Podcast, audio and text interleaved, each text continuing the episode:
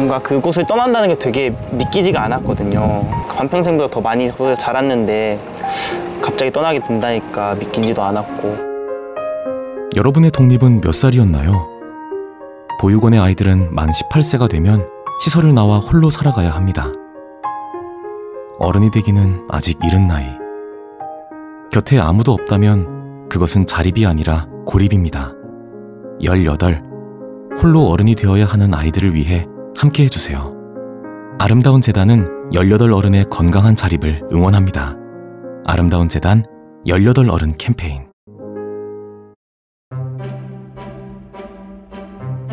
어, 홍프로 선생님이랑 한희쌤은 18살 때, 그만 8, 19살 때 뭐 하고 계셨어요? 아, 저는 어, 학원 가기 싫어갖고 네. 맨날 엄마랑 싸웠습니다. 홍프로 선생님은요? 고통 속에 몸부림쳤습니다.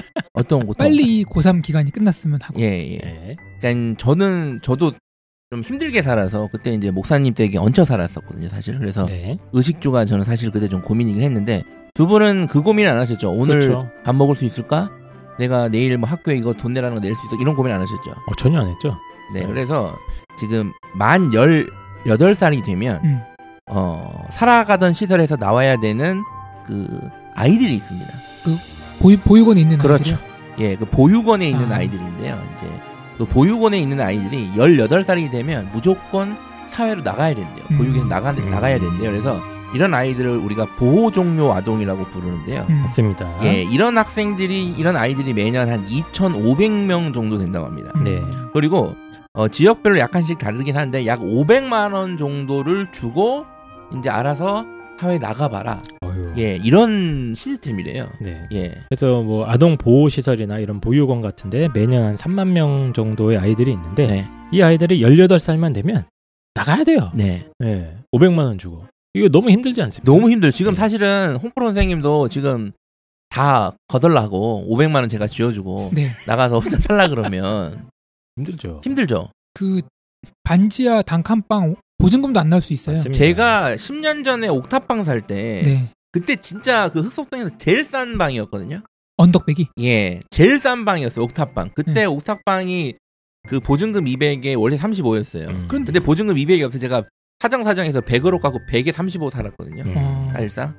예, 뭐 그런 거밖에는 사실은 구할 수가 없다. 맞습니다. 네. 그래서 이제 500만 원 가지고는 아이들이 이제 정상적인 뭐 생활이나 이런 게 어렵기 때문에 대부분의 아이들이 그냥 계속 아르바이트를 해야 되거나 뭐 대학을 뭐 입학을 하더라도 뭐 등록금이나 이런 게 마련하기 쉽지 않아서 굉장히 어려움을 겪는 그런 상황이 있다고 그게 하네요. 가난의 굴레에서 벗어날 수가 없다는 말이 있지 않습니까? 맞습니다. 그거예요. 제가 29살에 방송에서 29살에 대학 졸업했다고 제가 자주 말씀드렸는데 네. 그게 사실 제가 이제 등록금이 없어서 계속 돈 벌고 그렇죠. 휴학하고 이래서 사실 그런 거거든요. 그러니까 네. 이 학생들은 사실은 저보다 더 안 좋은 상황이죠 그때 맞습니다. 어, 저희가 이 아름다운 재단과 함께 캠페인을 진행을 하고 맞습니다. 있습니다. 그래서 아름다운 재단은 이러한 보호 종료 아동들의 건강한 자립을 응원하기 위해서 18 어른 캠페인을 진행하고 있는데요. 18 어른 캠페인에 기부된 금액은 아름다운 재단 대학생 교육비 지원 사업에 사용된다고 합니다. 이 사업은 보호 종료 아동들에게 교육비와 생활 보조비를 지원해주는 사업인데요. 아름다운 재단에서 무려 20년째 어, 이어지고 있는 그런 사업이라고 합니다. 이거 사실 저도 지원을 하고 있었어요. 아, 그래요? 이거를. 그래요? 예. 검색창에 아름다운 재단 혹은 18 어른이라고 검색을 하시면 관련된 내용을 만나볼 수 있다고 합니다. 이 아이들이 마음껏 공부하고 꿈을 펼쳐갈 수 있도록 많은 응원과 관심을 부탁드리고요. 저희가 네이버 입시왕 카페에도 관련된 내용을 어, 올려드릴 테니까 18 어른 캠페인에 입시왕 청취자 여러분들의 많은 어, 응원과 관심 부탁드리도록 하겠습니다.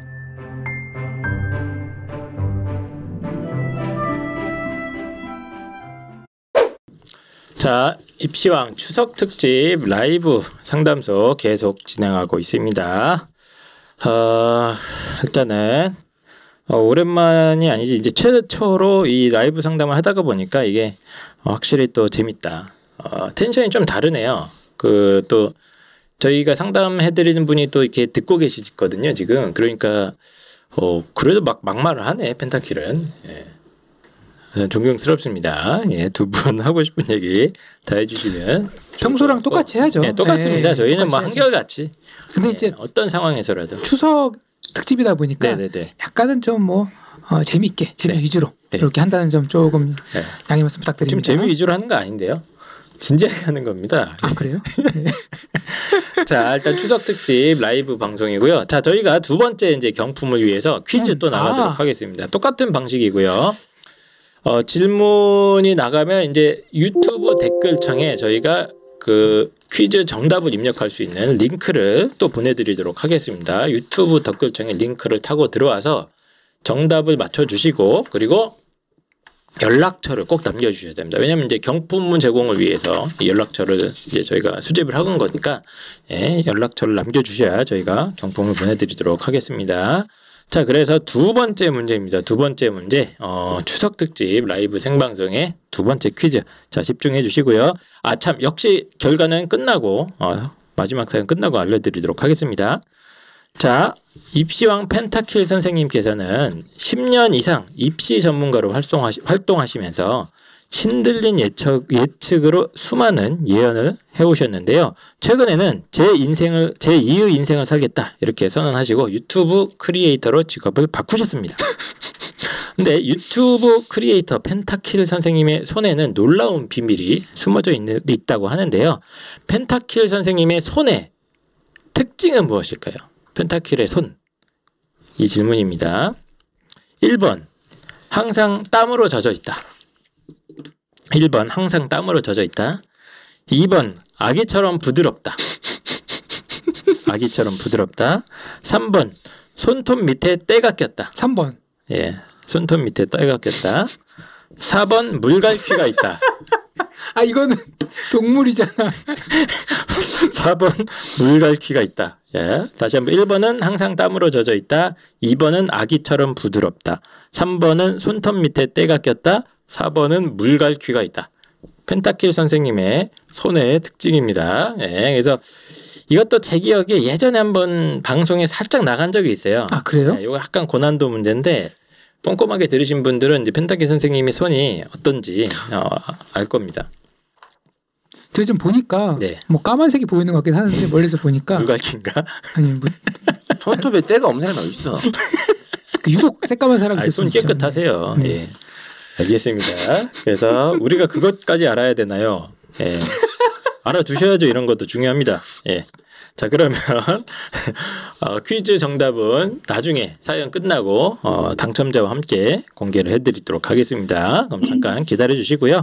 자 그러면 오늘의 세 번째 사연입니다. 세 번째 사연. 어, 세 번째 사연은 재미지효님께서 이렇게 어, 보내주셨습니다. 제가 한번 읽어보도록 하겠습니다. 대학교 1학년, 고등학교 2학년 학부모입니다. 지난해 큰아이 입시 준비를 하면서 입시왕을 알게 되었습니다. 제가 대학에서 연구교수로 직장 생활을 하고 있어서 다른 엄마들처럼 입시 정보에 밟지 못한 관계로 입시왕을 조금 늦하, 늦게 접하게 되었어요. 뒤늦게 유튜브 영상, 영상들을 폭풍 공부하면서 알게 된 것은 저희가 펜탈킬 선생님이 하지 말라는 것을 골라서 하고 있더라고요. 큰아이는 고1 때부터 의대 입시를 목표로 하다가 결국엔 생명공학 쪽으로밖에 방법이 없었다는 유유. 잠깐만요. 다행인지 큰아이는 우리 큰아이 지금 대학교 1학년인 것 같아요. 큰아이는 어디서 사주를 보든지 운도 따르고 학교도 높은 곳으로 가게 된다고 하더라고요. 큰아이는 서울에 있는 광역자사고에서 내신 2.1등급대였습니다. 어우 대단하네요. 그래서였을까요? 서울대학교 어, 땡땡땡 학과에 입학했습니다. 어, 제가 생명 쪽 전공이어서 제 아이만큼은 이쪽 분야로 발도 못 붙이게 하려고 하였으나 일곱 장의 학종 중 일곱 장이 아마 유니스트로 쓰셨다고 그래요. 그러니까 여섯 장이 플러스 유니스트까지 해가지고 고려대 학교 추천 빼고 여섯 장의 합격을 누리게 되었습니다. 그래서 학종은 다 붙었다고 합니다. 6학종. 아, 지금까지는 자랑이신 것 같고요. 자, 저의 고민은 둘째입니다. 큰애와 다르게 사주, 사주를 보면 죄송합니다. 둘째는 돈복은 많은데 돈복은 있는데 학교는 서울대, 연세대, 고려대가 어려울 수 있다고 하더라고요. 머리는 좋은데 딱 공부해야 할 시기에 공부를 안 한다고.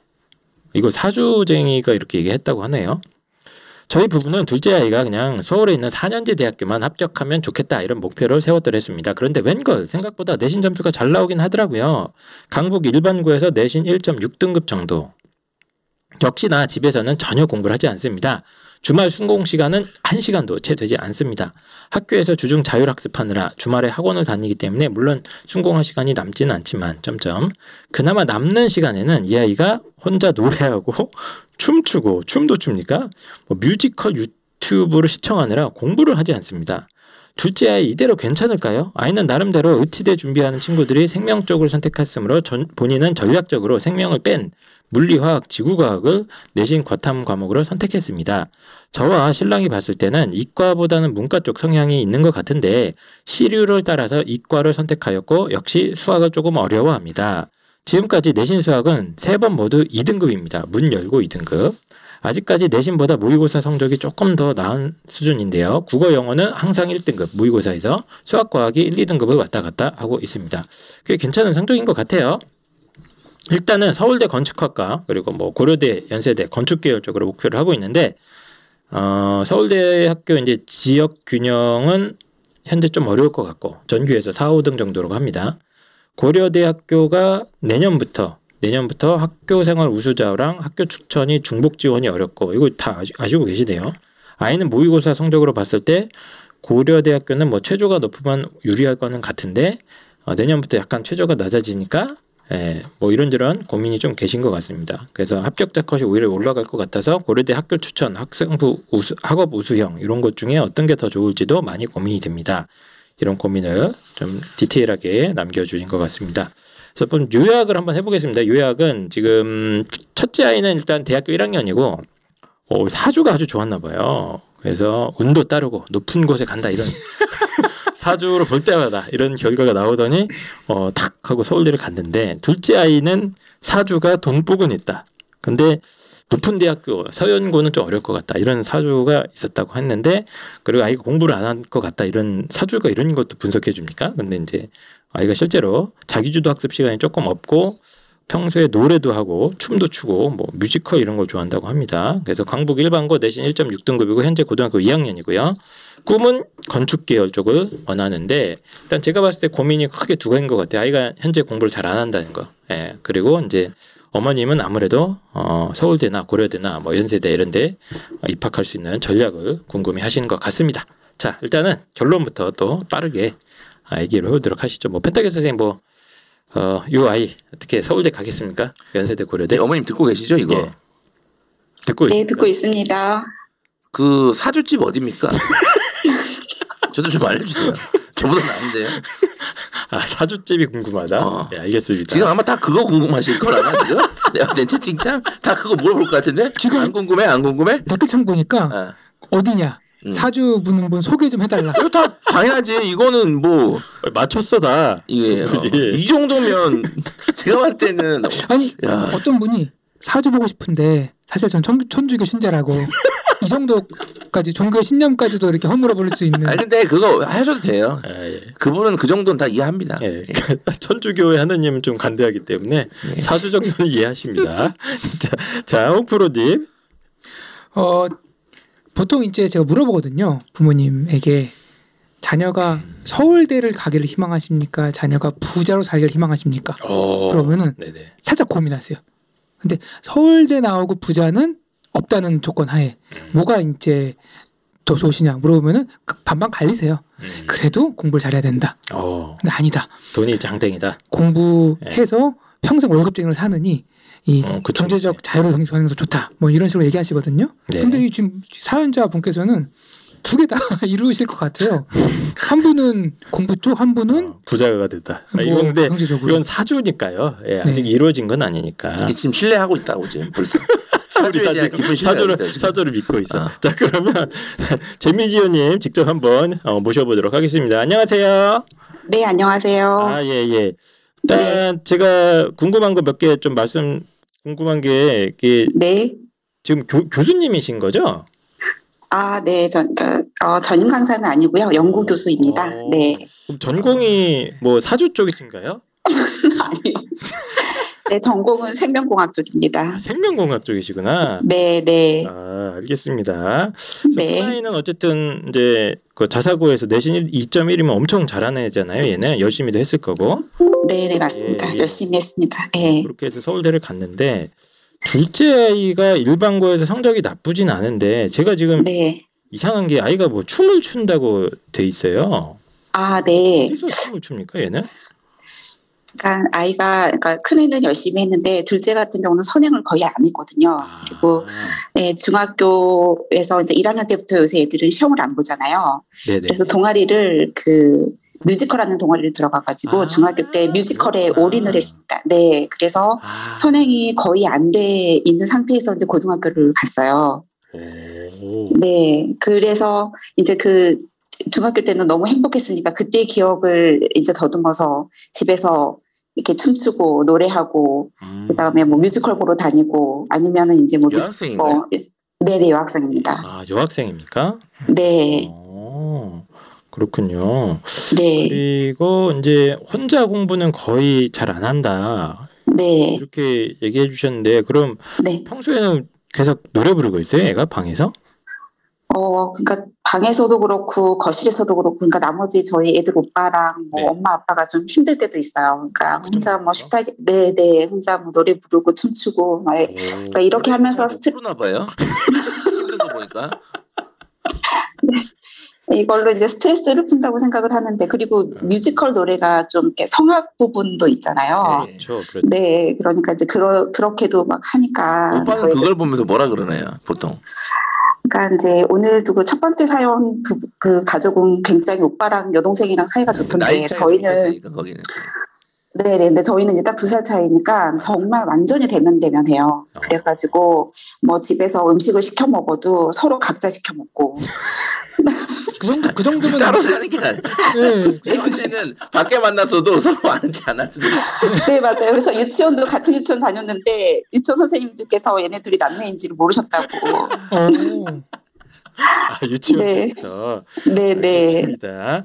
네, 그래서 이제 둘째는 네네. 네, 그러니까 이제 오빠가 서울대를 갔기 때문에 본인도 서울대를 갈 수 있을 거라 생각을 하고 아, 있거든요. 욕심도 좀, 그 아이가 공부에 대한 욕심이나 뭐 진학, 뭐 네. 대학에 대한 욕심이 있나 보네요. 네, 그거는 있어요. 그거는 있는데 행동은 그렇게 하지 않으니까. 아, 네, 알겠습니다. 그렇고 네, 또한 가지 이제 아이가 뭐 건축 쪽에 관심이 있다 이런 얘기도 하셨어요. 네. 근데 아이가 뭐뭐 이렇게 그림 그리고 이런 거 좋아하진 않나요 원래? 그러니까 이제 혼자 있으면서 그 그러니까 노래에 춤추거나 아니면 이제 좀 조용하다 싶으면 혼자 이렇게 끄적끄적. 그림. 근데 그, 그 그림이 이제 대생 정도로. 아, 그, 그러니까 그게 어떤 뭐 건축물을 그린다는 게 아니라 아이가 예술가적 성향이나 이런 것도 있는 것 같은데 네 그런 적도 좀 있는 그쵸. 것 같아요. 네. 사주 봤을 때 예술가 된다는 얘기 없었습니까? 아, 그러니까 이제 제가 이 네. 사연을 보낼 때 이제 좀 이렇게 선생님들께서 이렇게 제 사연을 좀 골라주시라고 조금 이렇게 네. MSG를 친 부분도 있기는 한데 예. 그 네. 그러니까 이제 뭐 사주에서도 보면은 얘는 이제 뭐 이렇게 좀 화려한 쪽. 그러니까 아. 뭐, 예, 그 뭐라 그래야 되지? 네네 영상이나 뭐 미디어 아. 이쪽 예, 이렇게 이야기를 하시긴 하더라고요. 많네요. 그거는 근데 사주 쪽이고 진짜 재능이 있는지는 이제 제가 잘 모르겠습니다. 사주가 네. 여러분들 네. 그 부모님들이 잘 모르시는데 이게 재미로 보는 게 네. 아니에요. 아 그렇습니까? 이게 과학입니다. 과학. 그러니까 예, 지금 그것도 국민대에서 인정해 줬잖아요. 사주가 과학이라고. 예? 자꾸 마시고요. 그런 그런 얘기 하지 좀 마죠. 왜? 맞잖아. 아, 어쨌든 뭐 사주도 다 어느 정도 이제 어떤 뭐, 뭐, 시- 뭐 긍정적으로 평가하면 빅데이터 같은 거니까 뭐 그렇- 그렇다고 치고요. 그 마이는 이제 야, 약간 예술적 성향도 있고 뭐 자기 표현하고 이런 것 좋아하고 하니까 막 네. 단순 반복적으로 암기를 하거나 뭐 이렇게 네. 공부에 몰입하거나 뭐 이런 거에는 좀 이렇게 좀 어렵겠네요. 아이가 성향상. 네네 맞습니다. 어, 알겠- 네. 어떤 상황인지 좀 알겠고. 근데 네. 제가 궁금한 거는 아이가 공부량에 비해서는 성적은 그래도 네. 조금 괜찮게 나오는 것 같습니다. 이건 왜 그럴까요? 내신에 있어서. 그러니까는 이제 좀 본인이 욕심도 있고 음. 그다음에 이제 내 이제 본인 말로는 학교에서 뭐 수업 시간에 집중을 굉장히 잘하고 어. 학교에서 자율학습 시간은 이제 열심히 한다고는 아. 하는데 그 시간을 저희가 이제 보지 않았기 때문에 음. 정말 자율학습 하는지 이제 그것도 좀 걱정이고 근데 사실은 이제 저희가 봤을 때는 애가 문과 쪽 경향인데 네. 이과 쪽을 갔거든요. 그래서 이제 선행도 잘안돼 있고 음. 맞습니다. 그래서 조금 안 돼 있고 어머니 보실 네, 때. 네, 네. 그래서 이제 수학도 좀 어려워하고 있고, 하겠고. 네, 네. 그렇기 때문에 어 이제 이- 이- 그러니까 성적도 좀 어중간하고 그다음에 본인의 성향하고는 좀 되게 이과적으로 조금 뭐 가서 나쁘진 않은데 이제 어머님 네. 생각에는 이제 그 진짜 서울대 연세대 아이가 그런 데 가고 싶어 하니까 네, 네, 그렇죠. 그러니까 이제 약간 어중간하게 느끼실 수 있을 것 네, 같아요. 네, 맞습니다. 네. 알겠습니다. 이제 어떤 생각인지 알 것 같고 뭐 두 분 또 질문하실 거 있나요? 어머님한테? 어쨌든 그 집을 꼭 바랍니다. 어떻게든 수단과 방법을 지금 다 사주를 알려달라고. 알려주실 네, 바라고. 연진님께서 우리 둘째도 사주는 엄청 좋은데 공부는 안 하네요. 사주 좋으면 뭐 공부할 필요 있나? 제 아닌가? 사실은 뭐 저도 고3 때 네. 저희 어머니가 몰래 사주를 봤더라고요. 근데 저 봐준 분은 제가 대학을 못 간다. 쟤는 공부를 못 한다. 그랬는데 저는 다른 삶을 맞잖아. 살고 있거든요. 예. 그러니까 아, 지금? 어, 석사하고 뭐 다 했습니다. 그러니까 그러니까 꼭 이게 뭐, 뭐다 맞는 건 아니니까요. 참고를 하시면 좋지. 뭐 그래서 어딥니까? 자꾸 물어보시는 것 같은데. 예. 알겠습니다. 그러면 일단은 이 아이가 지금 현재 이제 약간 공부량이나 이런 게 좀 부족한 것 같고 이과에서 약간 좀 뭐 수학과학 공부나 이런 것도 이제 약간 어려워하는 측면이 있는 것 같은데 이런 아이를 좀 이제 어 최상위권 대학에 이렇게 입학시킬 수 있는 어떤 전략적인 해결책이나 아니면 공부 방법적인 것 좀 얘기를 하시면 될 것 같습니다. 뭐 먼저 펜타게 선생님 뭐 하실 말씀 있습니까? 얘는 네. 지금 서영고를 못 갑니다. 굉장히 말씀드리면 아, 뭐 사주 때문에 그런 거죠? 아니 아니요. 네. 아 그것도 있어요. 그것도 되게 신뢰성이 있고 어 울- 일단은 이제 어머니께서 정확히 판단하고 계세요. 지금 근데 일반 고인데 그 학업 영향이 이게 뛰어나지 않은가 봐요 학교가.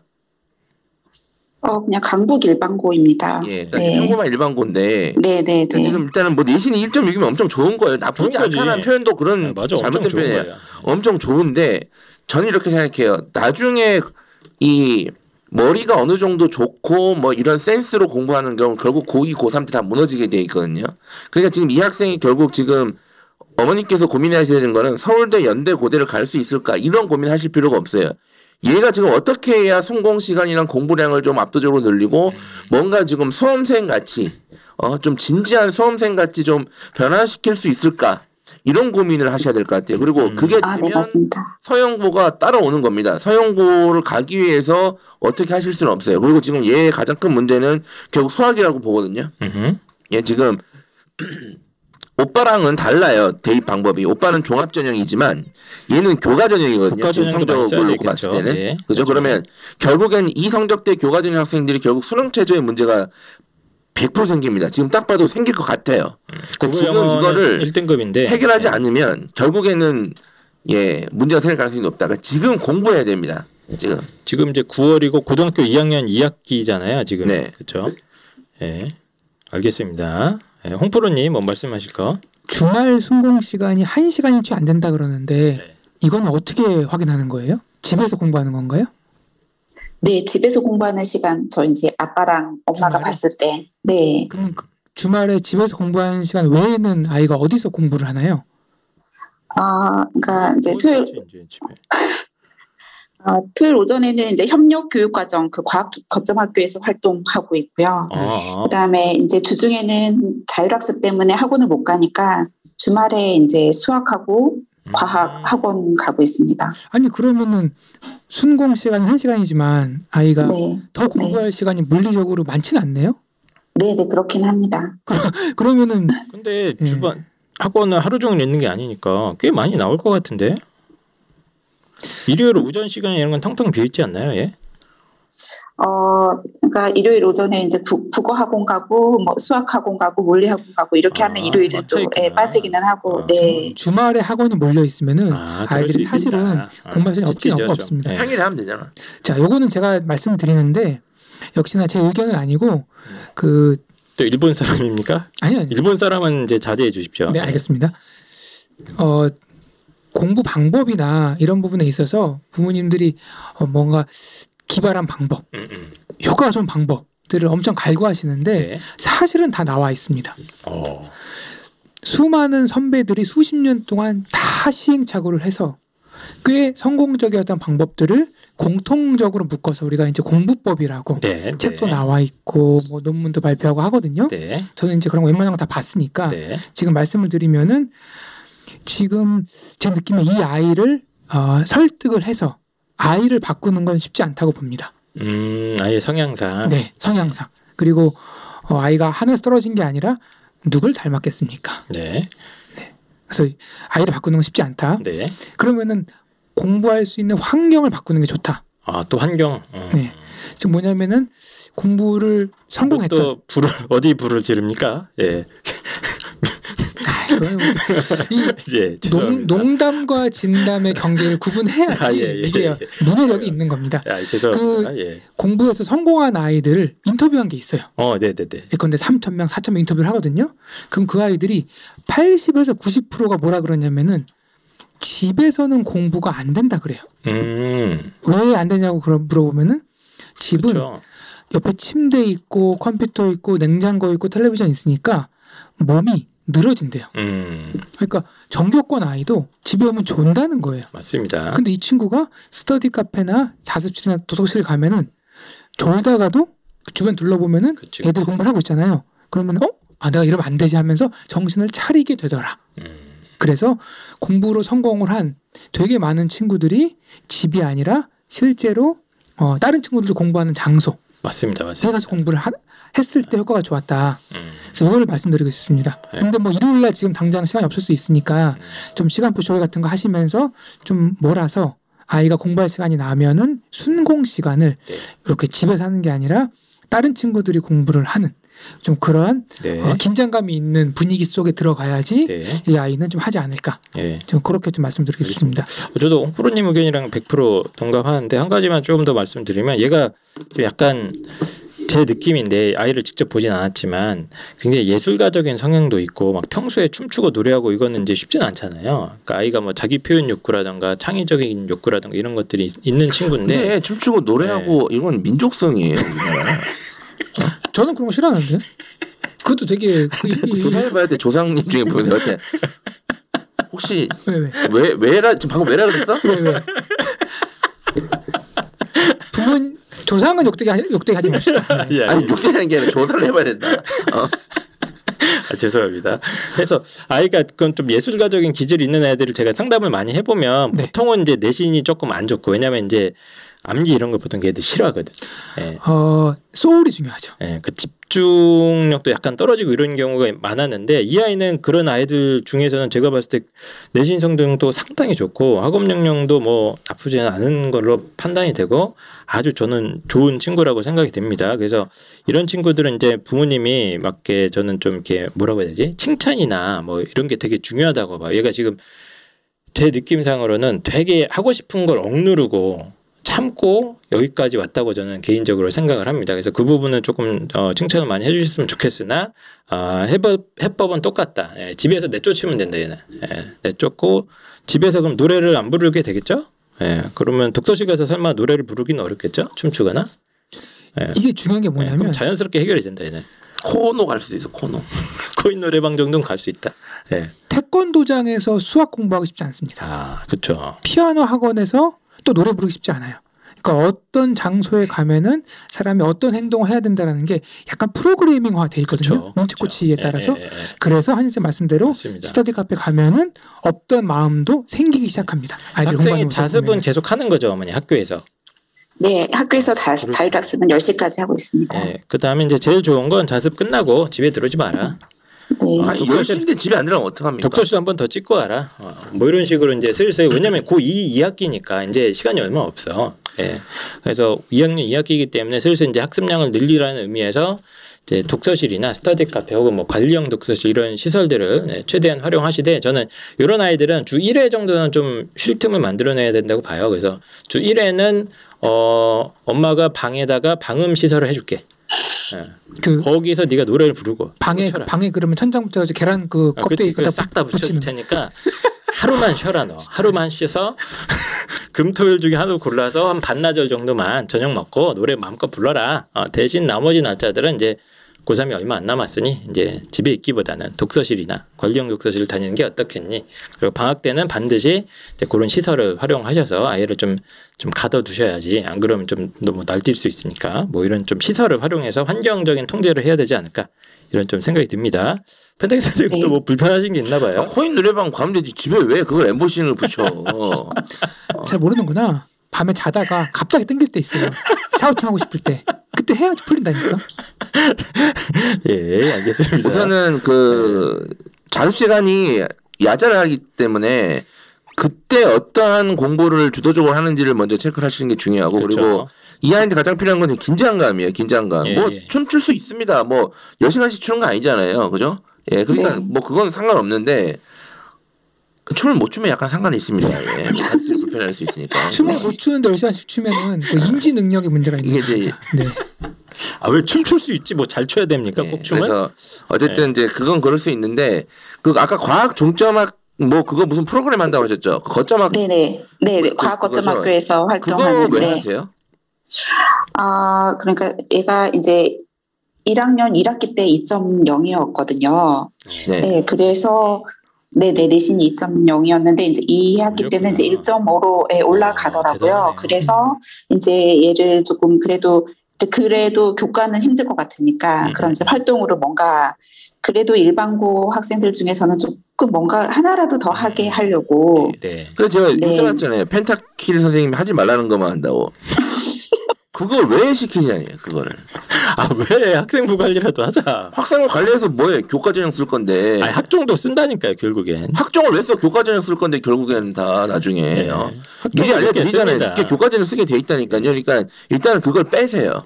아, 네. 예, 그건 아, 지금 뺄 수가. 없죠. 아, 그 이미 시작했는데 어떻게 뺍니까 지금? 못 뺍니까? 예. 어, 그러니까 이미 이제 2학기 때 시작은 했고요. 그리고 뭐 사실은 그거는.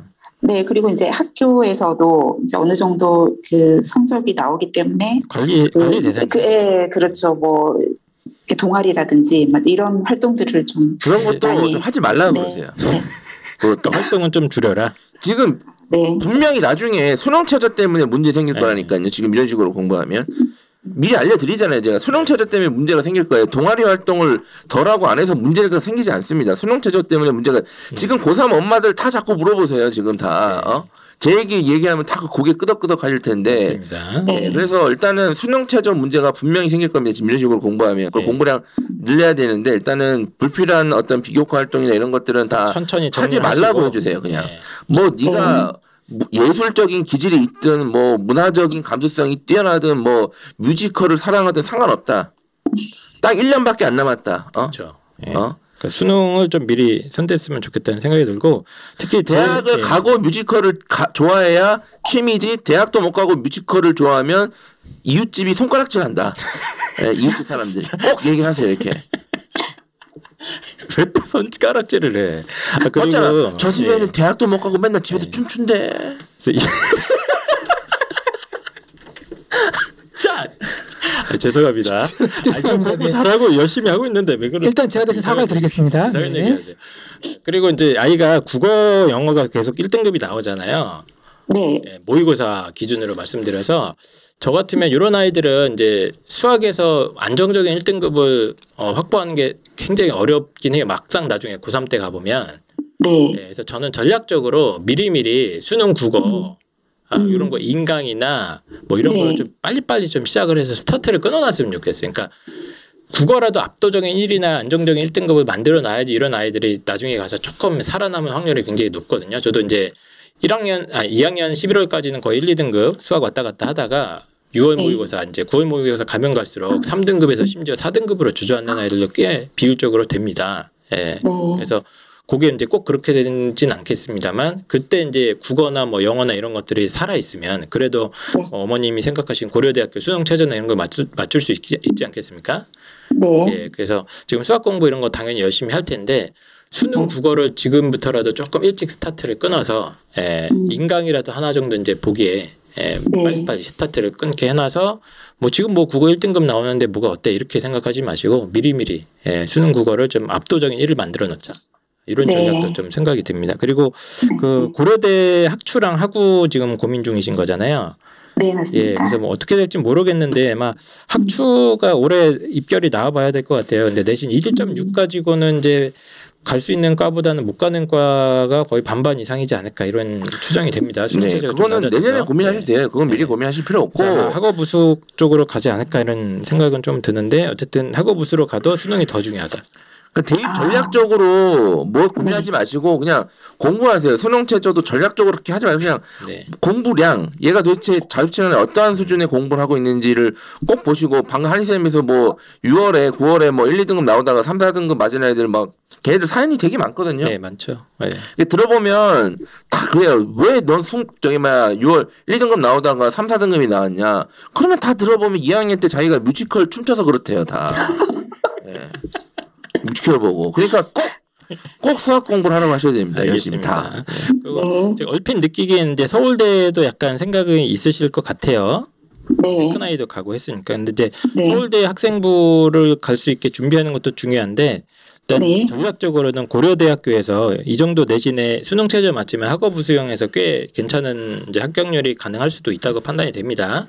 네, 그래서 이 정도 내신과 수능 최저가 나올 수 있게 관리를 해놓으면 이제 네. 안정성이 좀 어느 정도 생기지 않겠습니까? 고려대 네, 뭐 무조건 네, 합격하지 않겠지만 그리고 이제 그 네. 밑에권 대학에서 뭐 성균관대나 이런 대학에서 교과 전형에서도 이제 가능성이 꽤 있기 때문에 그런 네. 걸 확보를 해놓고 서울대는 이제 과감하게 지원을 하자 뭐 이런 정도로 이렇게 마음 네. 세팅을 아, 하죠. 저는 이런 전략이 지금 필요가 없다고 생각해요. 저는, 저는 이게 TMI야, 형, 그거, 지금. 아니 전략을 궁금해서 물어보는데 그럼 뭐라 그러냐? 아니, 전략이 필요 없다니까. 전략을 궁금해. 전략이 필요 없다는 걸 확실하게 알려주고. 자, 지금 공부, 공부, 공부, 계속 공부, 됩니다. 눈 뜨고 예. 공부, 공부. 예. 가끔 춤.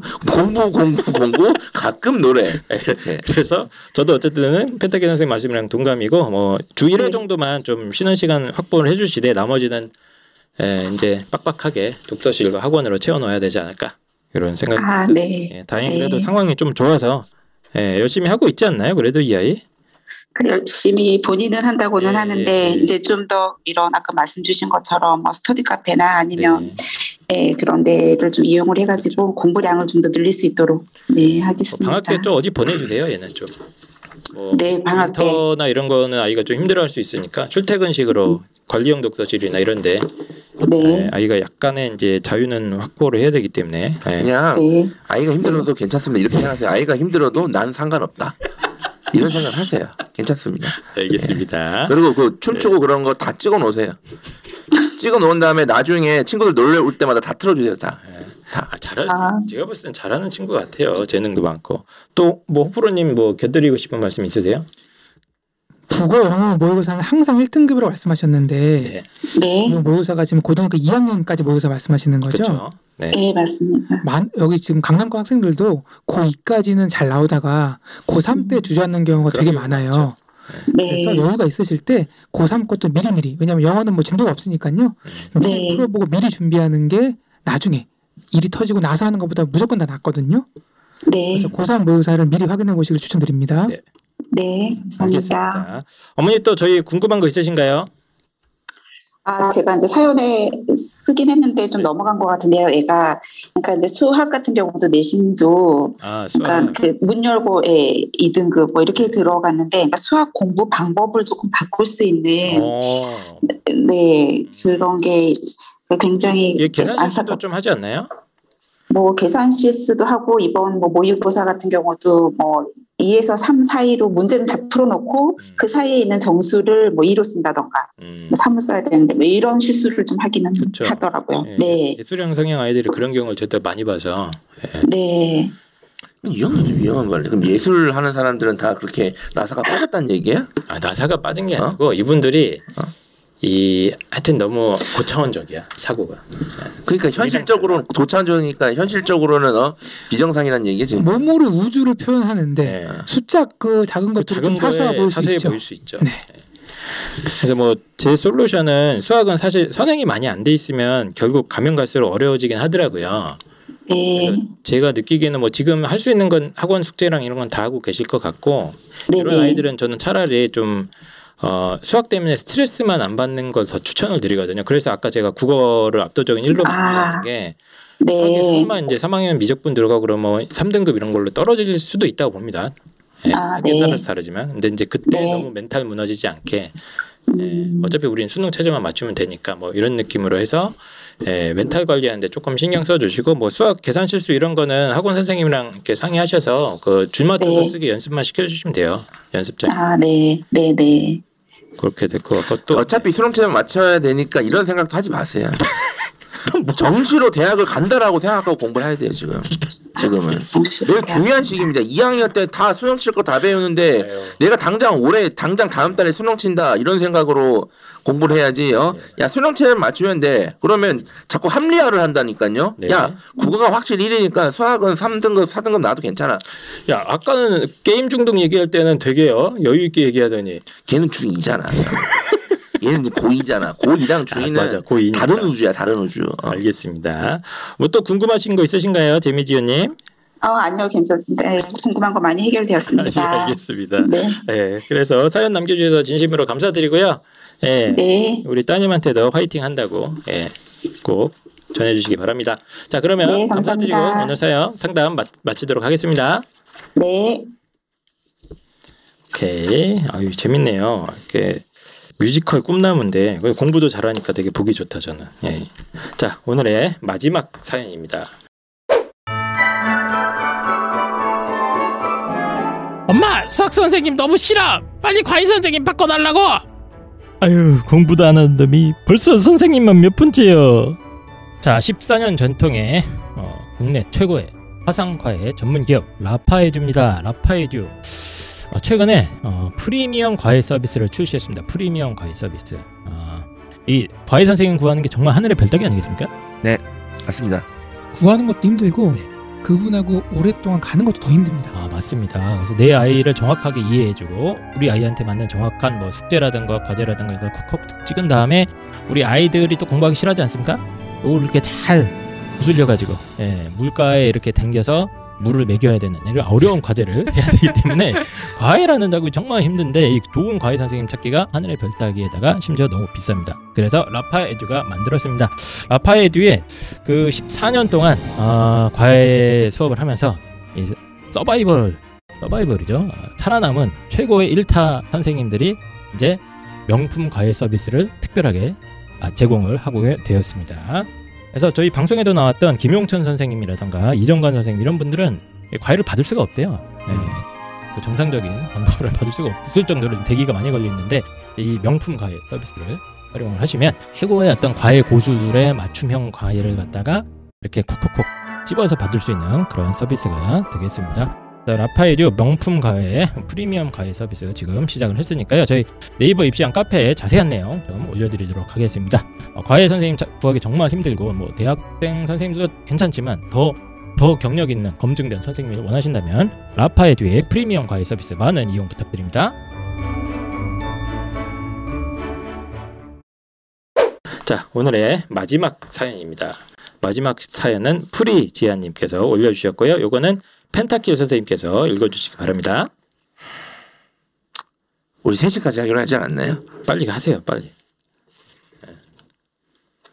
안녕하세요. 평소 입시왕 왕팬이며 교육에 관심이 많지만 부족한 고2 중2 7살에 터울이 좀 있는 새 아이 엄마입니다.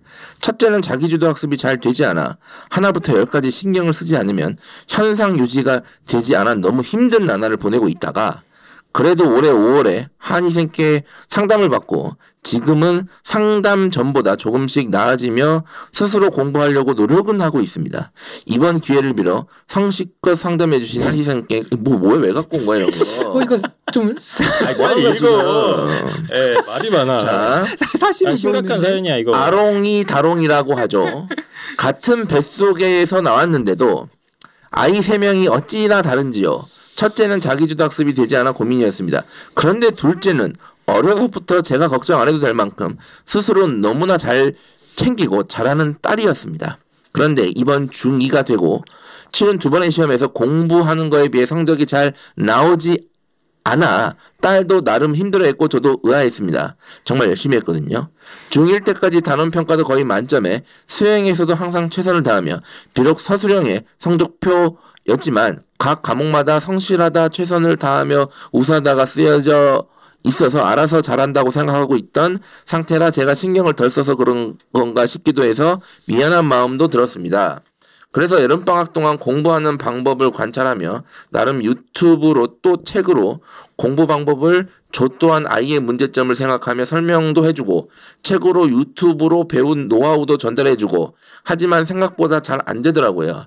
이번 기회를 통해 언제나 저에게 힘이 되어주는 딸에게 저 또한 선생님들을 통해 가르쳐 주실 방법으로 힘이 되어주고 싶습니다. 꼭 도와주세요. 아, 따님에 대한 어떤 애정과 사랑이 잘 묻어 있는 글인 것 같고 아이가 지금 무려 세 명인 것 같아요. 고2, 중2 그리고 일곱 살. 오, 세 분의 어 자식들이 있는데 이제 첫 번째 아이가 또 아들이었죠. 그렇겠죠. 아들이었던 걸로 기억을 하는데 예, 보통 아들들이 또 역시 문제점을 일으키는데 둘째가 중2 딸입니다. 현재 중학교 2학년 여학생인데 원래 엄마가 걱정할 필요가 없을 만큼 그냥 뭐 자기 관리도 잘 되고 평소에 공부도 열심히 하고 예, 공부 욕심도 있고 이랬던 학생인데 중학교 2학년 때 이제 처음 시험을 보지 않았겠습니까? 2학년 1학기 중간고사 기말고사 성적을 딱 봤는데 생각보다 성적이 안 나와서 지금 좀 어, 다운돼 있는 것 같으세요. 그래서 어머님도 막 공부법도 찾아보고 뭐 이렇게 해서 따님한테 알려주려고 해서 어 여러 가지 시도를 해봤는데 잘 안 되고 있어서 오늘 사연을 좀 보내주신 것 같습니다. 열심히 어, 자기주도적으로 공부도 열심히 하는데 만족스럽지 않은 성적이 나오는 우리 딸 어떻게 하나요? 이런 질문인 것 같아요. 이거는 시간 관계상 저희가 바로 프리지아님 연결 한번 해보도록 하겠습니다. 자, 프리지아님 들리십니까? 네, 잘 들립니다. 아이고 안녕하세요. 안녕하세요. 네, 그 저한테 저한테 혹시 저기 뭐야 예. 공대 나오셨나요? 네? 공대 나오셨나요? 저요? 예. 아니요, 저는 간호학과 나왔습니다. 왜 갑자기 그래서 공대생의 느낌이 나가지고. 네, 알겠습니다. 자, 그 아이가 지금 중학교 2학년이잖아요. 네네. 네, 일단 제일 궁금한 게 뭐 성적대가 뭐 네. 어느 정도라고 이렇게 봐야 될까요? 아, 저희가 뭐 안 나왔다고는 하셨는데 어, 중, 중간고사 때는 전체 석차를 가르쳐 줬거든요, 선생님들께서. 그래서 한 전교 한 20등? 20등이요? 전교생이 30명입니까? 그 말을 그렇게 또 예? 아니 20등이면 잘하는 거 아닌가요? 잘한 거죠. 예. 아, 그, 얘가 좀 욕심이 많았었고, 아, 되게 잘 하고 싶어 했거든요. 그래서 네네네. 전교생은 좀 여기에선 좀 많은 편이 한 360명 정도? 음. 야, 360명이 20등이면 엄청 잘한 거 아닌가 그러면? 아, 그럼 아, 절대적인 점수나 이런 건 높은데 아이가 이제 좀 더 잘하고 싶은 상황인 건가요? 어머니? 네, 잘하고 싶고, 아, 그래서 엄청 또 열심히 했는데, 어떻게 보면 그 오, 고2 오빠랑 예. 공부하는 양을 보면 오빠보다 더 많이 네. 좀 많이 그랬는데, 예, 실수도 좀 많았던 것 같고, 이제 어떤 과목, 특정 과목 한 과목은 나름 열심히 했다고는 하는데, 겨우 네. 턱걸이로 이제, 이제 그 수행이랑 합쳐서 B를 맞았거든요. 어, 무슨 과목이죠, 네. 그게? 여쭤봐도 될까요? 기술 과정. 아, 기가. 기가 정도는 네. 뭐. 네. 많은 분들이 지금 댓글로 예, 이게 왜 걱정이냐.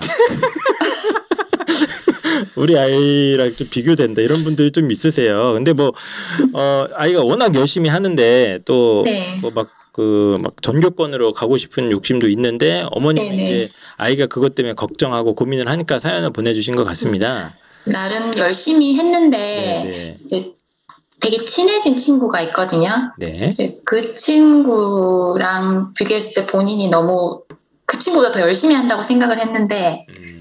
그 친구는 정말 전교권이 되어버렸고 아, 얘가 이제 간바르 차이일 것 같은데 20등이면 그래도 네. 어, 네. 밀리니까 약간 자존심도 좀 네네네 그런 그래서 상태인 약간 것 같아요. 의기소침해지고 한 날은 보니까 울더라고요 혼자 어, 혼자 울고 있고 네 나 정말 열심히 했다고 알겠습니다.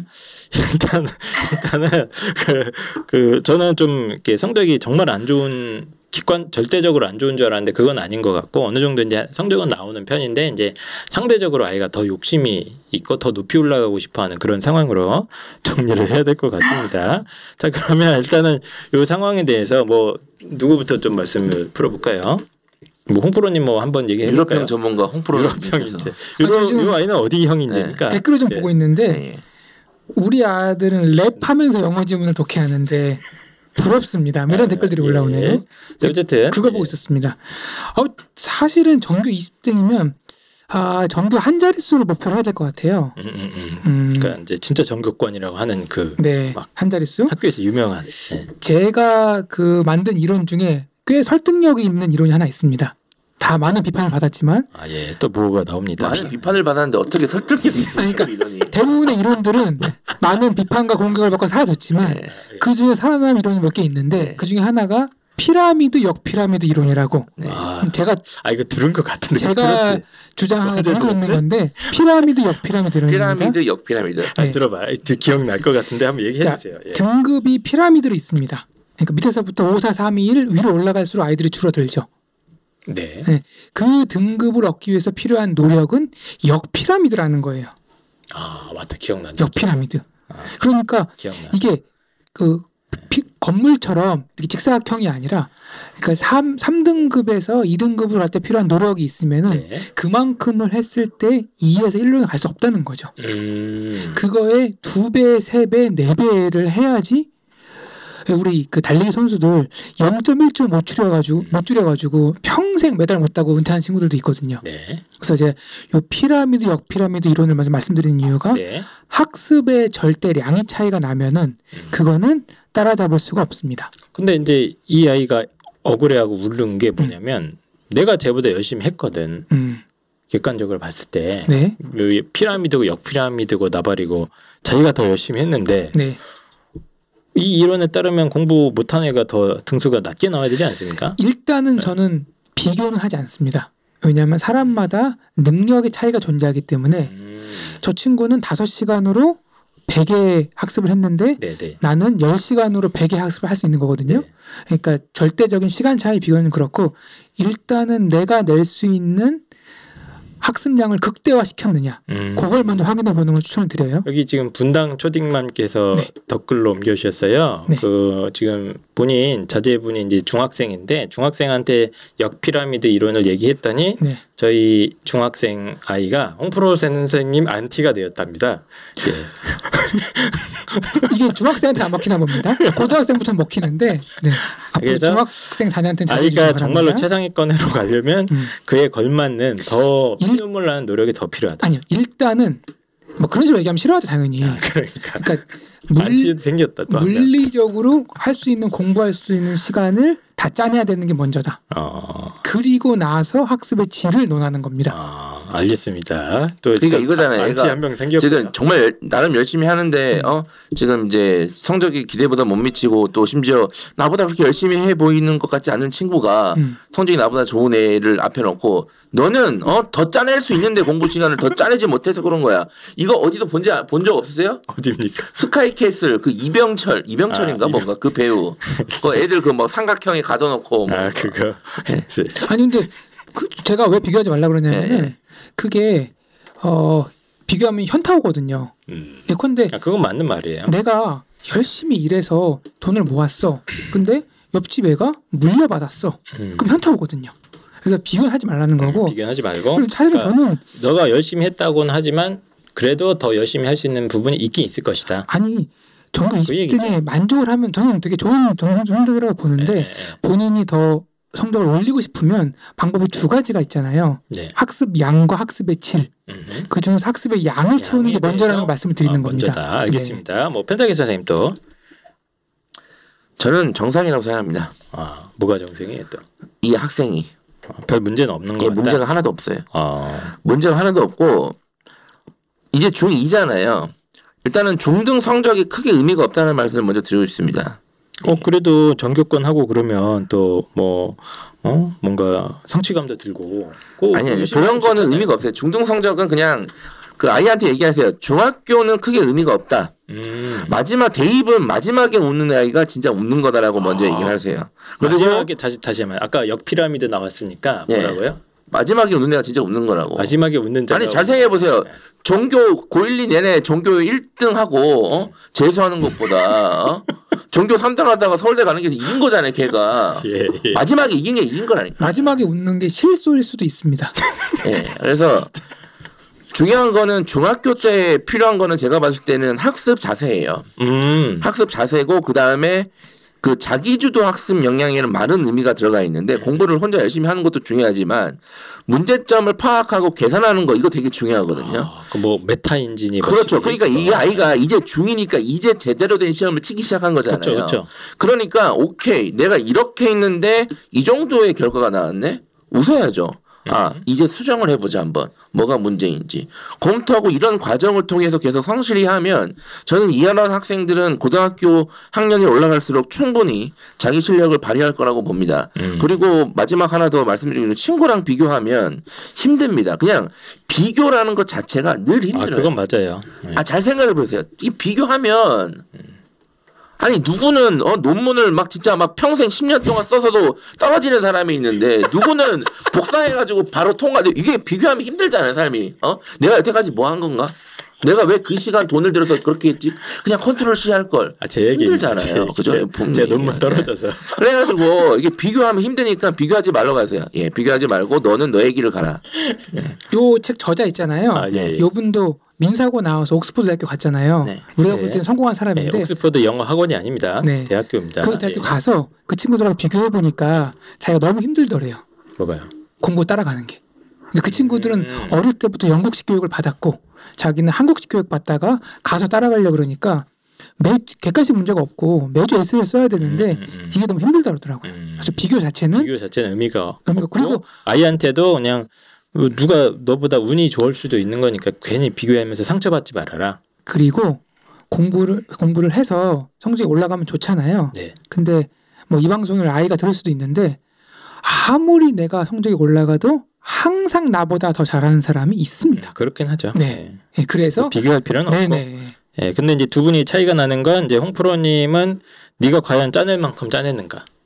짜냈다는. 표현을 쓰니까 약간 좀 너무 과학적으로 들리는데 공부 양에 있어서. 학습 네가 아쉬움이 있으면 더 해라.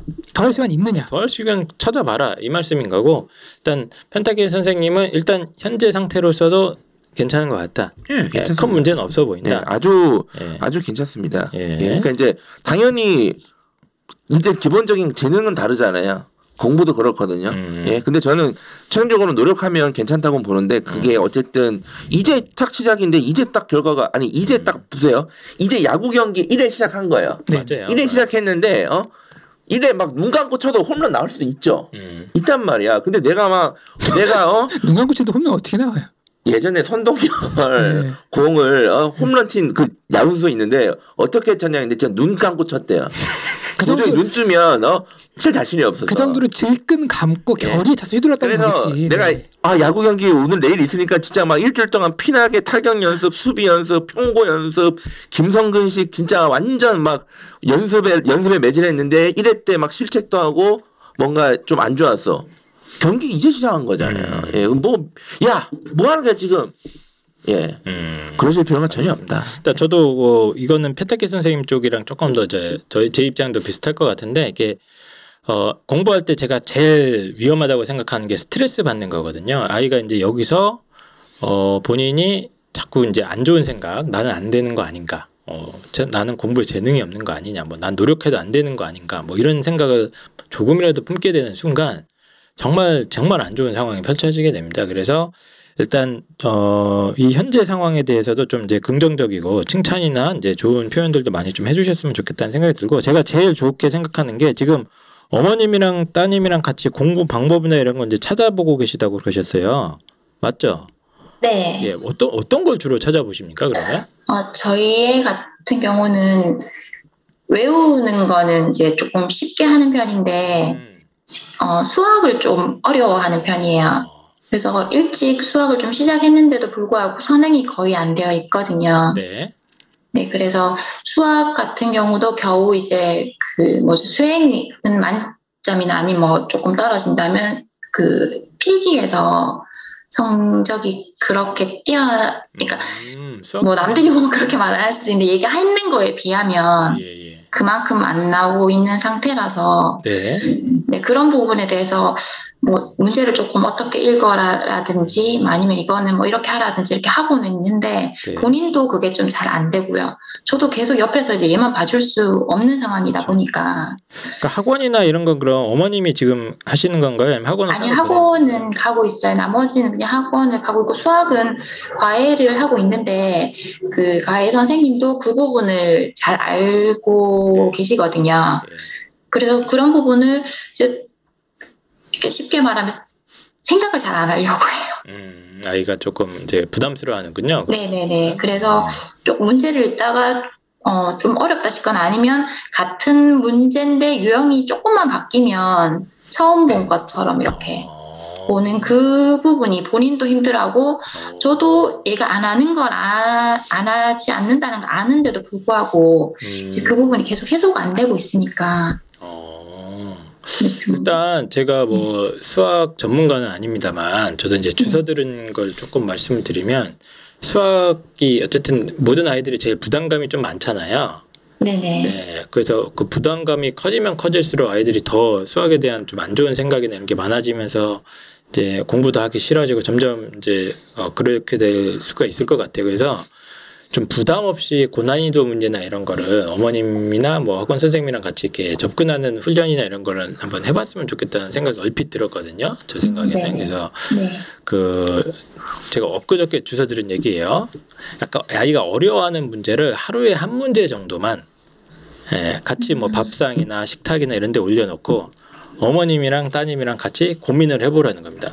답을 못 맞춰도 좋으니까 네. 이 문제 상황이 무슨 뜻이고 여기서 뭘 쓰면 좋을 것 같고 어디에 힌트가 있는 거고 이런 거 갖다가 이제 아이가 그냥 그냥 고민만 해보는 거 포기하지 않고 예, 그러니까 수학이라는 게 어느 정도 사고력이나 재능이나 이런 게 푸- 필요한 부분이기 때문에 바로 바로 안 되는 아이들도 사실 되게 많아요. 거의 대부분이 그런데 거기서 그 고비를 대부분 넘지 못하거든요, 아이들이. 예. 그래서 저는 아주 심각한 문제 상황이라고 보진 않지만 아이가 그거 욕심을 낸다면 고난도 문제나 본인이 어려워하는 문제를 일단 갖다 놓고 답을 맞추는 게 중요한 게 아니고 그 문제를 이제 머릿속에 넣고 자꾸 씹어보는 연습이라고 좀 표현을 하는데 한 문제, 네. 하루에 한 문제 정도만. 아이가 힘들어하면 일주일에 한두 문제로 줄여도 좋습니다. 그래서 한 문제씩만 좀 고민하면서 수학적 사고의 근육이나 생각하는 습관이나 이런 건 이제 좀 집중적으로 훈련하는 방법이 갑자기 저한테 떠올랐습니다. 어떻습니까? 아 그거 안 하실 것 같은데 좀할것 같은 솔루션을 주면 안 돼. 누가 아니 아이가 세 명인데 엊그저께 얘기해 주셨어. 아니 아이가 세 명인데 아이 세 명에. 이게 지금 진짜 이거 살림하시기도 진짜 정신이 없는데 그 애를 앉혀놓고 어? 생각을 좀 하면서 방송을 하시기를 이렇게 알겠습니다. 부탁드립니다. 그럼 요건 네. 제가 취소하도록 하겠습니다. 또두 분 또 얘기해 주시죠. 아 이거 좋은데. 아 좋은데 좋은 네. 방법인데 이게 지금 맞지 않잖아요 지금 이게 어. 수학은 네. 뭐 지금 이 학생뿐만이 아니라 이 방송을 들으시는 모든 분들의 고민이잖아요. 네. 제가 조금이나마 좀 고민을 덜어드리고자 어, 말씀을 드리면 수학에서 1등급이 나왔던 음. 학생들을 쭉 이제 연구한 자료가 아, 있어요. 또 연구했습니까? 네. 예. 그래서 원래 1등급의 학생도 있고 아, 아. 못했다가 올라간 애들도 있고 어쨌거나 수학에 다 1등급 나오는 아이들의 공부법을 조사를 했어요. 네. 그렇게 몇천 명을 추적하면서 그랬더니만 뭐 각양각색의 방법들이 있는데 딱 한 가지 방법이 거의 대부분의 학생들이 공통적으로 하고 있었습니다. 어, 수학. 수학에서 어 뭡니까? 그게 바로 오답 노트입니다. 아 오답 정리하는 거. 네. 음. 근데 이렇게 말하잖아요. 그리고 어, 다 하는 거 아닌가? 그치 그치 왜 하라 이렇게 생각하죠? 하라 그러면 아이들이 어떻게 하냐면 아이들이 이렇게 합니다. 틀린 문제 이렇게 오래 붙이잖아요. 그리고 이렇게 틀린 정답을 따라 쓰는 걸 하거든요. 그리고 오답 노트 노자- 오답 노트 공책을 만들어요. 뭐 이만큼씩 두껍게 만들어요. 네. 이게 잘못됐다는 거예요. 어. 어떻게? 그 친구들하고 인터뷰를 해보잖아요. 그 친구들 이렇게 안 하더라고요. 처음엔 이렇게 했대요. 네네. 이렇게 하다가 아 이게 점점 비효율적이라는 생각을 하게 됩니다. 음. 만드는 시간, 에너지, 노력 대비 생각보다 효율이 떨어진다. 귀찮아요, 그게 되게. 네. 그래서 포기하게 되는데 이 친구들은 조금 다른 식으로 이해를 한 거예요. 즉 뭐냐면 이 오더 노트를 만드는 행위가 중요한 게 아니라 이거의 취지가 뭐냐? 오답노트의 취지가 뭐예요? 선생님이 하라고 하니까 하는 거지 뭐. 아, 취, 그 학원에서 아, 시키니까. 진짜 진짜 생각이 없네. 이럴 수도 있는데 네.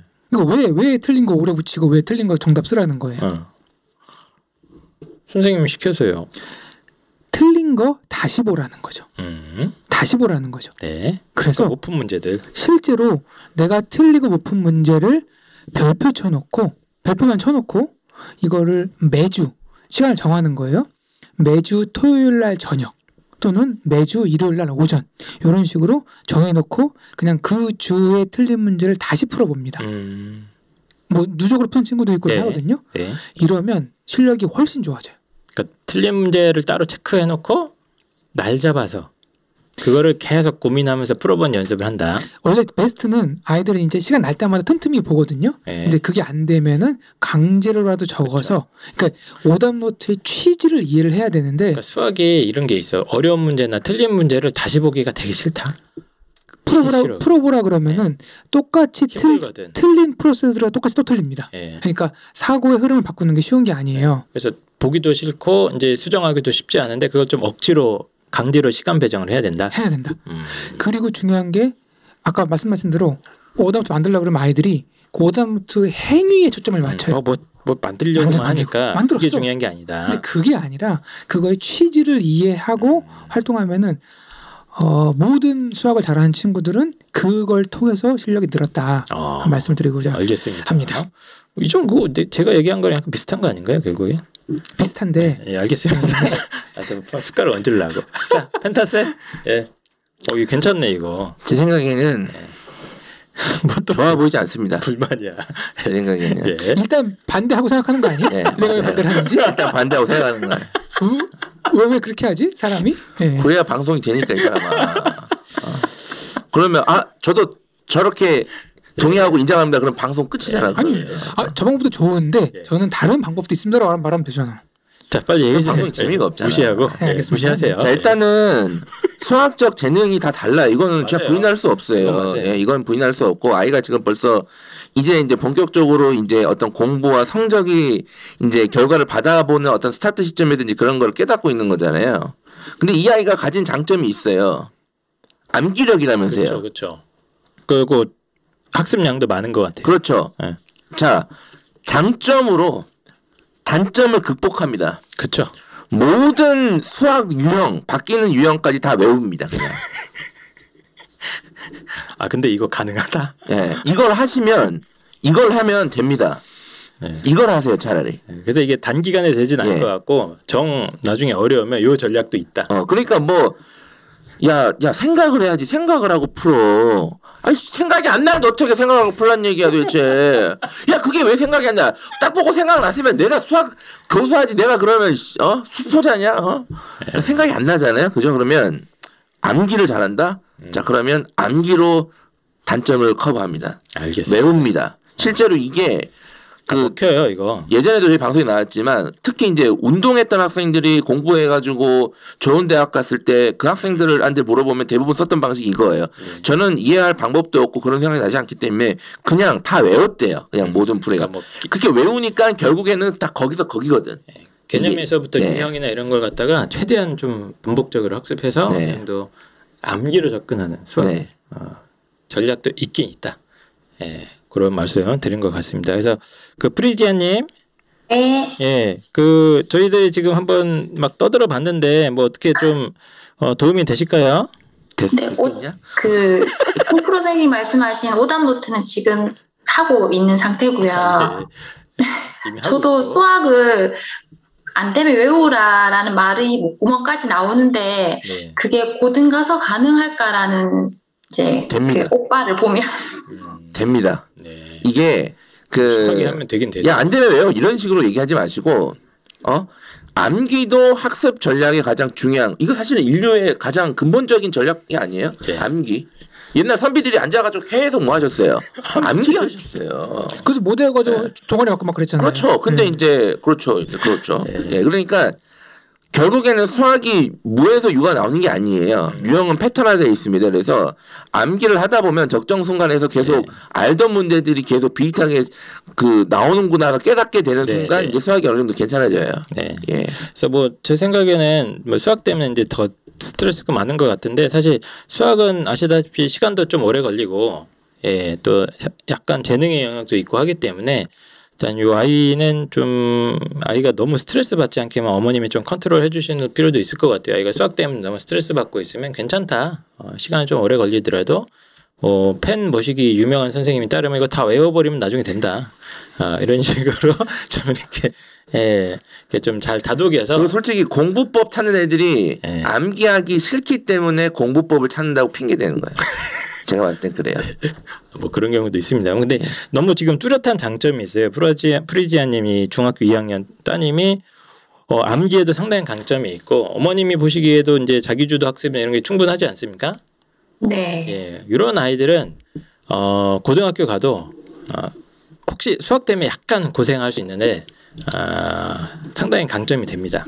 예, 그래서 어, 너무 막 위축되거나 뭐 좀 부정적으로 생각하실 필요는 전혀 없을 것 같고 이 자세가 흔들림 없이 이어지기만 하고 지금 저는 되게 좋게 생각하는 게 어머님이랑 같이 막 공부법도 찾아보고 하잖아요. 네네. 예, 이런 것들이 지금 아이가 공부에 약간 몰입돼 있다는 뜻이거든요. 예, 이 자세만 끝까지 유지만 되면 뭐 대입이나 이런 게 크게 크게 뭐 어려움은 있으시겠지만 아, 충분히 좋은 결과까지 이어지리라고 저는 굳게 믿습니다. 아, 감사합니다. 아니, 잘하고 있으니까 아이한테 예, 예. 너무 이제 맞아요. 이제 시작이니까 저 아주 좋은 자세입니다. 괜찮습니다. 예. 예. 예, 친구는 뭐 시샘할 필요도 없고 뭐 속상해할 필요도 없어요. 그냥 친구는 친구대로 잘하니까 또그 네. 아이랑 친해서 그 아이는 어떻게 하길래 저렇게 한 건데 이런 것도 이제 이런 자세가 네. 중요하거든요. 네, 그런 것도 요- 나름 연구를 하더라고요. 거죠. 아주 좋습니다. 아주 좋 연구하는데 이제 음. 충격이. 사실이긴 한데. 네. 사실. 거기다가 저는 이제 중학교 성적이 아무것도 아니라는 이제 고등학교 고등학생 오빠가 있다 보니까 음. 그 아무것도 아니라는 생각에 이제 국영수를 좀 이렇게 집중적으로 잘해서 선행을 좀 했으면 좋겠는데 이제 수학 같은 경우에 또 그만큼 따라오지 않는 상태에서 얘는 정말 열심히 하는데 네. 이제 본인이 생각하는 그 정도 본인이 어느 정도까지 생각하는지는 모르겠는데 좀 속상해 하니까 그렇죠. 네, 저도 좀 마음이 안 좋더라고요. 그러니까 수학은 어쨌든 오래 걸릴 수 있다는 거는 이제 네. 충분히 이해를 시켜주시고 예. 네. 예. 오히려 딴 거에 강점이 워낙 많은 친구라서 예, 분명히 예, 좋은 결과로 이어지지 않을까 이런 생각이 좀 듭니다. 그래서 프리지아님 또 뭐 궁금한 거 있으신가요 저희한테? 아, 아니요, 궁금한 건 없고, 제가 안 그래도 그 댓글 같이 보고 있는데, 네, 네.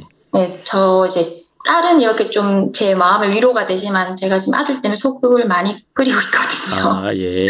그래서 저한테 이제 그 저 밑에 등급인 아들도 있다는 거. 아, 예, 그래서 이 방송 네. 자체가 예. 네, 상위권만을 위한 방송은 아, 아니에요. 그렇죠. 아니 그 아들은 군대라는 형벌을 기다리고 있다. 이 사실만 기억하세요. 예. 알겠습니다. 예, 그래서 그 프리지아님 사연 남겨주셔서 어, 진심으로 감사드리고요. 예, 오늘 상담 이만 하도록 하고 어, 어 그때 그 학생 저랑 상담했던 학생 잘 있죠? 네, 잘 있습니다. 파이팅 하라고 더꼭 전해주시고 예, 네네. 예, 명절 잘 보내시고 예, 끝까지 아, 네, 감사합니다. 예, 파이팅 하시면 좋을 것 같습니다. 자 그러면 네, 오늘 상담 여기까지. 하겠습니다. 감사합니다. 자, 오늘 이제 총 4편의 사연을 했는데 생각보다 시간이 좀 오래 걸리네요. 예. 그리고 지금 덧글이 그 좀 성적 낮은 어머님들 사연을 좀 해달라는 덧글들이 좀 있는데 한 건도 없었어요 이번에 거의 없었어가지고 아니 한 건도 없었던 건 아닌데 거의 없었어가지고 좀 많이 보내주십시오. 예, 저희한테 사연을 많이 해주시면 저희가 선정을 해서 이렇게 좀 해드리도록 하겠습니다. 저희가 우연치 않게 이렇게 됐네요. 예, 성적 안 좋은 아이들 상담을 안 고른 게 아니고 어, 거의 없었다. 예, 그래서 본인 사연을 또 입시왕 게시판에 고민 상담 게시판에 남겨주시거나 하시면 저희가 어, 채택을 해서 열심히 다뤄드리도록 하겠습니다. 그래서 뭐 추석이고 한데 마지막으로 뭐 어, 하시고 싶은 있- 말씀 있으시면 어, 하시 아타 아 선물 선물 아 선물 아 죄송합니다 지금 제일 중요한 거 지금 이것 때문에 다들 기다리신 것 같은데 예. 그 이번 답이 뭐예요? 저- 저도 궁금해요. 아, 이번 문제 펜타킬 선생님의 손의 특징은 4번 물 걸기가 있다. 진짜요? 가 아니라 아, 네네. 2번 아기처럼 부드럽다입니다. 아기처럼 아, 그래요? 부드럽다. 진짜? 예, 엄청 부드러워요. 그 의- 의외네. 예, 어마어마하게 부드러운 손을 음. 갖고 계신 펜타킬 선생님이고 펜타킬 선생님의 손을 만져보면 깜짝깜짝 놀랍니다. 아, 진짜요? 예, 한번 이따가 만져보세요. 만지고 싶지도 않습니다. 네. 보는, 보는 걸로 대신하겠습니다. 아, 유명합니다. 손이 네. 부드럽고. 그래서 당첨자가 지금 어, 맨 네- 끝에 네 자리입니다. 끝에 네 자리가 4, 2, 1, 6, 4, 2, 1, 6, 4216번, 4216번께서 당첨이 되셨습니다. 어, 상품권 저희가 쏴드릴 테니까 아마 다음 주 중에 좀 기다려 주시기 바라겠습니다. 그래서 오늘 어, 많은 분들이 저희 방송 끝까지 이렇게 해주셔서 진심으로 어, 감사드리고 추석 이제 오면은 어, 친척들 만나러 가시는 분들도 있고 아니면 이제 수험생 때문에 못 가는 집도 많으실 것 같은데 어쨌든 휴식기에 어느 정도 찾아오셨으니까 예, 행복하고 즐겁게 보내셨으면 좋겠다는 생각이 듭니다. 어, 두 분도 마지막으로 또 한 말씀 해주시죠. 우리 아이가 공부를 열심히 성적이 오르면 고민과 걱정이 사라질 것 같죠. 제가 보통 보면은 네. 자녀의 성적과 고민과 걱정은 비례합니다. 아, 오히려 그러니까 오늘 방송 나오신 분들이 고민이 없는 게 아니라 실제로 자녀가 이렇게 성적이 올라가면은 고민이 더 커지게 돼 있어요. 음, 평균 80 맞는 학생이 한 문제 틀리면 우선 넘어가지만 전교 1등이 한 문제 틀리잖아요. 그러면은 그거 밤에 잠 못 잡니다. 네. 서울도 왔다 갔다 하거든요. 네. 그 우리 아이가 효자입니다. 추석이라서 좋은 말로 마무리하겠습니다. 알겠습니다. 다 효자 효녀. 예. 네. 그래도 선택할 수 있으면 한 문제 틀렸을 때 고민을 하고 싶다. 아, 불효. 우리 이럴 때만큼 우리 아이가 불효이기를 원하고 싶은 차라리 마음. 그 고민이 낫다. 나도 그 고민 좀 해보자. 야 이 자식아. 나도 하나 틀려, 네가 하나 틀려가지고 막 가슴이 메어지고 막 엄마들한테 하소연하면서 좀 어, 커피 사면서 아, 우리 애가 이번에 수학을 하나 틀려가지고 하, 그러니까 모두 다 고민이니까 뭐 알겠습니다. 네. 자, 어쨌든 고민은 계속되는 어, 우리나라 대한민국 교육의 현실 속에서 다들 화이팅 하시고요. 이번 추석도 즐겁고 행복하게 보내시기 바라겠습니다. 저희는 그럼 이번 주 방송 어, 잘 마무리하고 다음 주에 또 좋은 방송으로 돌아오도록 하겠습니다. 추석 잘 보내세요. 감사합니다. 안녕.